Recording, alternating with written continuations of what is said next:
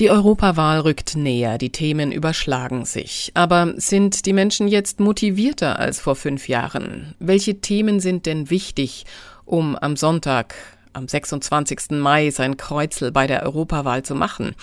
Unsere Redakteurin Caro, die derzeit Praktikantin beim Europäischen Parlament ist, hat in ihrem letzten Beitrag Jugendliche darüber befragt, was ihnen Europa bedeutet. Diese Aussagen nahm sie dann mit zu Birgit Schmitz-Lenders.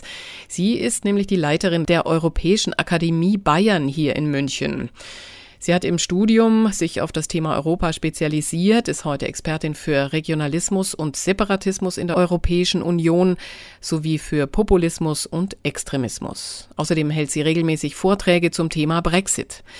Mit Caro unterhielt sie sich über mögliche Gründe für Wahlmüdigkeit von Jung und Alt und ihre Prognosen für die Europawahl. Für diejenigen, die es jetzt nicht wissen, was macht die Europäische Akademie in Bayern? Die Europäische Akademie bietet ganz viele Seminare an, viele Vorträge. Wir gehen ganz viel in Schulen, halten Workshops. Wir sind ganz viel vor Ort, in Brüssel, in Straßburg beispielsweise. Wichtig für uns ist immer, dass wir überparteilich sind, haben natürlich eine proeuropäische Ausrichtung, aber ja, lassen einfach doch eine diverse Art von Meinungen auch zu. Und das, denke ich, ist ganz gut, diese Überparteilichkeit. Die hilft uns, glaube ich, auch oft in den Schulen sehr. Der Standort München, Bayern, inwiefern ist denn Europa oder die Europäische Union, das Parlament, die Kommission in München und Bayern überhaupt präsent? Das kommt einem immer so weit weg vor. Ja, das sagen auch immer alle in den Vorträgen. Mensch, also wenn ich gewusst hätte oder wenn ich mal wüsste, was die da alles machen, toll. Aber warum hört man da eigentlich nie was? Ja, und mhm. man kann dann natürlich immer nur sagen, naja, alle Informationen werden ja zur Verfügung gestellt, aber wenn die Medien natürlich nicht berichten, kann natürlich, und Gott sei Dank, die E U ja mhm. die Medien auch nicht hier vor Ort zwingen. Und deshalb ist es auch immer gut, natürlich, wenn die Leute mal hinfahren, also selber in Brüssel oder in Straßburg zu sein und auch zu schauen, im Parlament, wie arbeiten die da eigentlich, um mit Parlamentariern zu sprechen? Das ist natürlich das Allerbeste. Und ich nehme an, der Steuerzahler wäre auch nicht allzu begeistert, wenn jetzt ein großer Teil des Budgets für Pressearbeit ausgegeben würde, für Öffentlichkeitsarbeit. Richtig, ja. Also das denke ich auch. Ähm, man kann sich natürlich immer fragen, ist es, könnte man das irgendwie anders, also anders diese Öffentlichkeitsarbeit gestalten? Aber ehrlich gesagt ist mir auch noch keine Lösung eingefallen, wie man das irgendwie so machen könnte, dass es richtig oder besser ankommt bei den Leuten. Ja, und dass man vielleicht auch ja, ein bisschen mehr so versucht, gegen diese ja, häufigen Falschmeldungen der nationalen Politiker anzugehen. Also das ist ja auch häufig, also nicht nur in Deutschland ein Problem, dass ein Minister, der im Ministerrat für irgendetwas gestimmt hat, hier sagt, oh Gott, was wir jetzt wieder machen müssen, kommt aus Brüssel. Schrecklich, diese Bürokratie. Genau, und da sind wir auch schon bei den äh, Kritikpunkten vieler Euroskeptiker, wie sie sich nennen. Das ist äh, Bevormundung, Verlust der eigenen Identität, Wirtschaftsbremse durch Bürokratie, Eurokratie. Können Sie die Gründe irgendwie nachvollziehen? Ich glaube, das hängt schon damit zusammen, dass sich viele, also ich glaube wirklich, es hängt ganz viel mit diesen Falschmeldungen auch zusammen, ohne jetzt zu sagen, da ist alles super. Also das, ich bin jetzt niemand, der sagt, also alles ist hier hundert Prozent in Ordnung. Also ich mhm. denke, es gibt immer noch Dinge, die sind zu bürokratisch geregelt, wobei sich da sehr, sehr viel getan hat in den letzten Jahren. Es hat sich wirklich viel getan. Aber ich glaube, es hat ganz viel mit Desinformation zu tun, also mit Falschmeldungen. Irgendwelche Geschichten, die da gar nicht stimmen. Was weiß ich, Brüssel will uns das Salz auf der Breze verbieten. Völliger Quatsch. Die Und außerdem, genau, es gibt aber auch Regelungen, die wurden dann national wieder eingeführt, als die E U sie abgeschafft hat. Beispielsweise die Gurkenkrümmung. Die brauchen wir doch. Also wir brauchen doch irgendeine Norm, sonst können wir die doch gar nicht in unsere Verpackung reinbringen. Also das ist ja auch interessant. Es gibt dann auch Regeln, die abgeschafft werden und dann den großen Aufschrei. Es ist, das Problem ist immer, dass es einfach weit weg ist hier. Und dass man da natürlich dieses, durch diese Mittelbarkeit einfach einen guten Mittler braucht. Sonst können sie einfach ja. da Lügen verbreiten oder, oder, oder ich sage jetzt mal nur die halbe Wahrheit. Und das ist natürlich immer schlecht. Aber wenn wir jetzt mal von den Reinvestitionen der Europäischen Union gerade in der Region Bayern gibt, da gibt es ja schon eine Menge. Nehmen wir jetzt mal gerade junge Leute, Erasmus. Mhm. Ich glaube, jährlich gegen siebentausend Studierende aus Bayern ins E U-Ausland. Mhm. Da wird ja schon viel getan. Oder in der Landwirtschaft. Na gut, dass Landwirte ja. auf Brüssel schimpfen, das ja. ist, äh, ist glaube ich, auch ein bisschen zurückgegangen in, der, in den letzten Jahren. Aber ich kann vor allem was zur Jugend sagen. Ich habe auch nicht das Gefühl, dass bei den Jugendlichen die E U so einen schlechten Stand hat. Bei den Jugendlichen ist es eher so, nee, wir müssen hier doch zusammenhalten. Also jetzt mal ganz grob gesagt, wir müssen doch zusammenhalten, weil Russland irgendwie schwierig und U S A ja jetzt total unsicher. Und Erasmus, klar, dass ja. die sowas gut finden, ja, oder den Euro, sowas kommt dann immer wieder, dass man so, so frei reisen kann. Also das ist auch bei den Jungen, wo man denkt, na, die kennen es ja gar nicht anders, aber das hört man schon. Das hat man schon. Eurostat hat im letzten Monat auch wieder neue Zahlen rausgegeben und das ist ja eigentlich sehr interessant. Da ist nämlich die Mehrheit der befragten Jugendlichen eigentlich total pro-europäisch mhm. und sieht Europa auch als wichtig an, auch als Wertegemeinschaft, aber geht dann doch relativ selten zur Wahl mit ungefähr achtundzwanzig Prozent. Mhm. Mhm. Ich habe nicht das Gefühl, dass es gerade in der Jugend wirklich angekommen ist, dass der Gang zur Wahlurne wirklich auch eine Bürgerpflicht ist. Ja, das zum einen und dann glaube ich auch, dass viele nicht wissen, was das mit dem Europäischen Parlament so auf sich hat. Ich, ich glaube auch nicht, dass da ausreichend Kenntnisse in der Schule vermittelt werden, jetzt egal in welcher Schulform. Es wissen ja auch viele Erwachsene nicht. Also viele Erwachsene wissen ja schon nicht, ja, was macht dieses Parlament, hat es überhaupt Einfluss? Wird es nur gehört und ist völlig egal, was die von sich geben. Das ist ja auch sehr verbreitet, immer noch.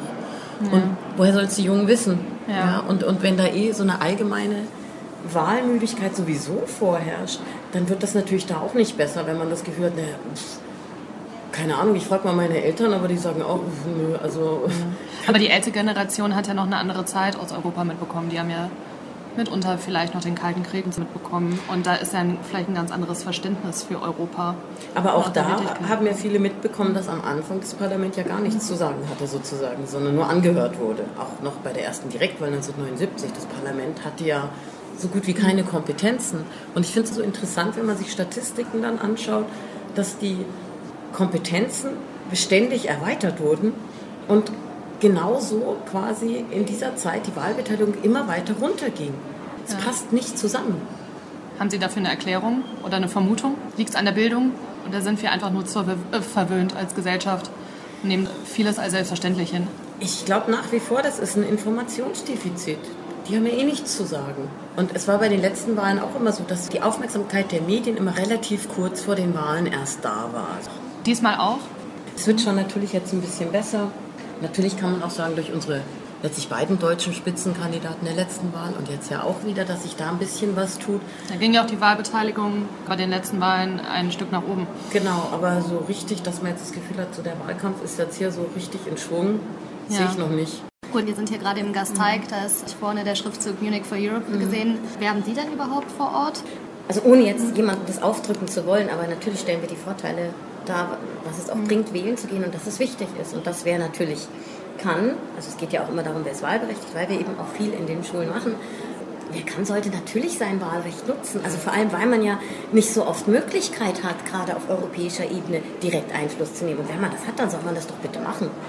Und ich finde es eben deshalb auch ganz wunderbar, dass sowas wie Fridays for Future eben auch wirklich offensiv damit wirbt, zur Wahl zu gehen oder, oder wirklich die, die jungen Menschen aufrütteln will. Weil wenn es aus der Ecke kommt, ist es natürlich auch nochmal was anderes, als wenn es ein offizieller Wahlwerbespot dieser Institution ist, die gewählt werden soll.